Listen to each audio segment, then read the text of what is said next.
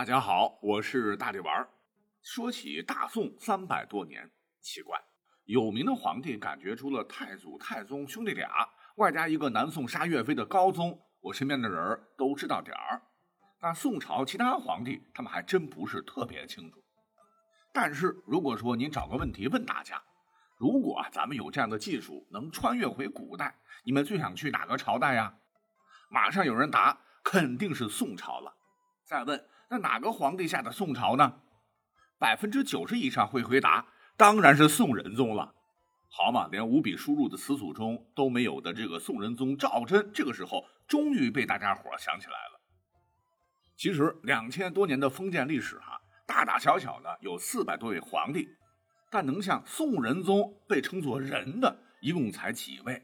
若刨去掉区域性的，如西夏的仁宗李孝仁、西辽仁宗耶律一列，只剩下四位大概，分别是元仁宗爱育黎拔力巴达、明仁宗朱高炽和清仁宗爱新觉罗永琰。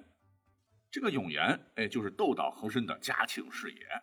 还有一位就是本期要重点介绍的宋仁宗赵祯。但这四位当中，只有一位被史学界称之为千古第一仁君，那就是赵祯。而在赵祯之前，是没有一个帝王以仁为庙号的。那您肯定要问了：那皇帝乃天子啊，天下都是他的，想要个流芳百世的庙号，怎么就不能够随心所欲呢？答案是，真不能。这个庙号呢，就是祭祀时使用的称号，盖棺定论用的。换言之，皇帝活着的时候，一般情况下不知道自己庙号是什么，只有挂了，根据他生前的文治武功，或躺平，或摆烂，有大臣经过慎重评价，才能挑出恰如其分的一个字当他的庙号，牌位上写好，永享后世祭祀之香火。那么封建社会啊，很多皇帝的庙号都是什么文啊、武啊、景啊、孝什么的。如果您感兴趣，可以去观察，干成人的真是凤毛麟角啊。原因很简单，就是封建统治的礼教儒家曾经推崇过这么一个故事。孔子呢，当年有个弟子唤作子张，曾向孔子问何为仁？仁义的仁。孔子怎么回答？能够处处实行五种品德，就是仁人了。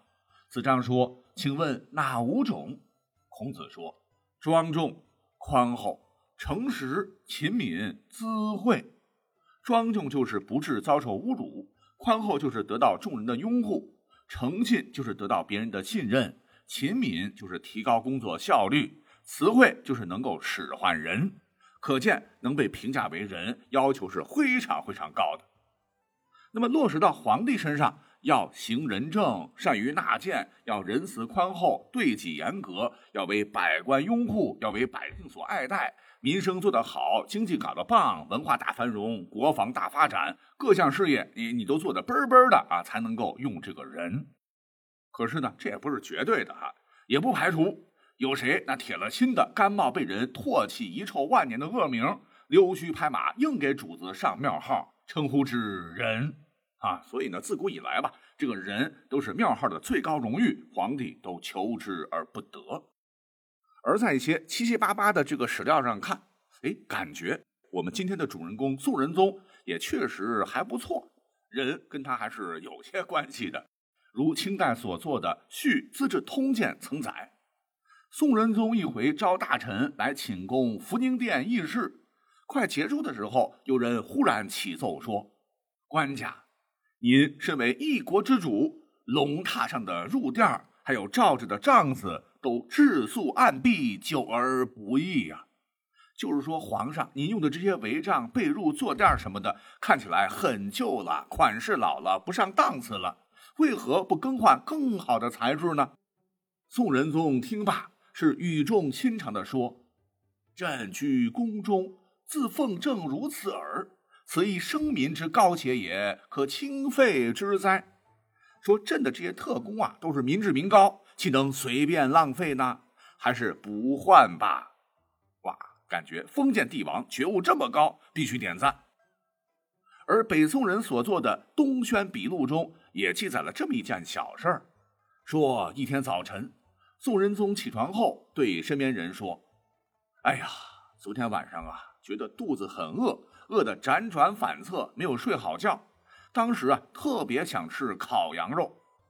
身边人一听，那官家为何不下令让人去烧些羊肉来吃呢？仁宗摇着头，像拨浪鼓。寡人近来听说，皇宫内只要索要一次东西，宫外的人便会天天准备，以备寡人不时之需。故而很担心，若这次下令索要了羊，他们以后就会天天杀羊，时间一长，朝廷要浪费多少人力物力呀？寡人怎么能不克制一下一时的饥饿，而开启这无止境的杀戮呢？多好的皇帝呀！南宋所做的《北窗志录》还收录了这么一段经典对话：说一天深夜，皇宫大内传来毗邻闹市酒楼酒肆，不时传来歌声乐声，热闹的喧哗声。那宫内不少人平日不能离开寝宫，非常羡慕，抱怨宫中冷清。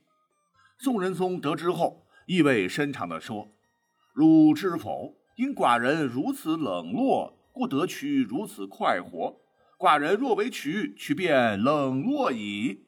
就是说，宫中不敬奢华，这才冷冷清清，民间才能富足安乐。如果宫中日夜欢歌，天天把酒言欢，酒池肉林，那百姓可就吃苦喽。那这么一说啊，宋仁宗还是清正廉洁的好榜样。最后一个。在北宋的《邵氏文件录》中，这个故事如果是真的，我都彻底的会转为这个仁宗粉啊。这个故事是这么讲的：仁宗皇帝的后宫美女如云，其中一个宫女儿，呃，借着梳头的绝技得到仁宗的宠爱。因为那时候呢，古人的头发长，头戴敷头包的严实，这个误的可能是真菌感染。仁宗常喊头痒甚矣。这位宫女呢，就拿刷子朝着仁宗脑袋的穴位用力这么一梳，玉手在发髻间这么一抚一摁，哎，宋仁宗头不仅不痒了，还会觉得无比的舒畅，卸去了一天的疲惫。久而久之，梳头宫女很受重用。那么一回，突然全国连续多日暴雨成灾，台谏官们认为那是老天惹怒了，要因圣之罚。原因呢，就是皇帝你一个人，身边这么多女子围着转，莺莺燕燕要裁剪。这个仁宗听罢闷闷不乐。正好梳头的宫女见仁宗不高兴，就问了原因。哦，原来是这样。听罢陈述呢，梳头的宫女很为仁宗鸣不平，说：“所言必行乎？”仁宗回答：“台谏之言，岂敢不行？”那仗着被宠爱，宫女赌气说。若果行，请以奴为首，就是赌气的讲，要裁就从我开始裁吧。没想到仁宗立马朱笔圈阅花名册，裁剪了几十个后宫女子，其中首位就是梳头宫女，将其放出了宫。皇后不解，问仁宗咋回事仁宗说：“劝寡人拒见的人不适宜在身边呐。”这听的感觉是李世民在世啊。还有什么包拯曾口水喷了他一脸，臭得他忍到退朝，唾面自干。宋仁宗想任命夏竦为枢密使，大臣王拱辰反对，皇帝不听要走，王拱辰死拽着他的袖子不放，仁宗无奈只得撤回任命等等。那这些故事流传非常广了，大家很受感动，以至于大家都力赞赵祯真乃圣德之君，恭俭仁术，千古难遇的好皇帝呀。人当之无愧，但各种史料吧，都讲仁宗好脾气啊，对身边的人宽容。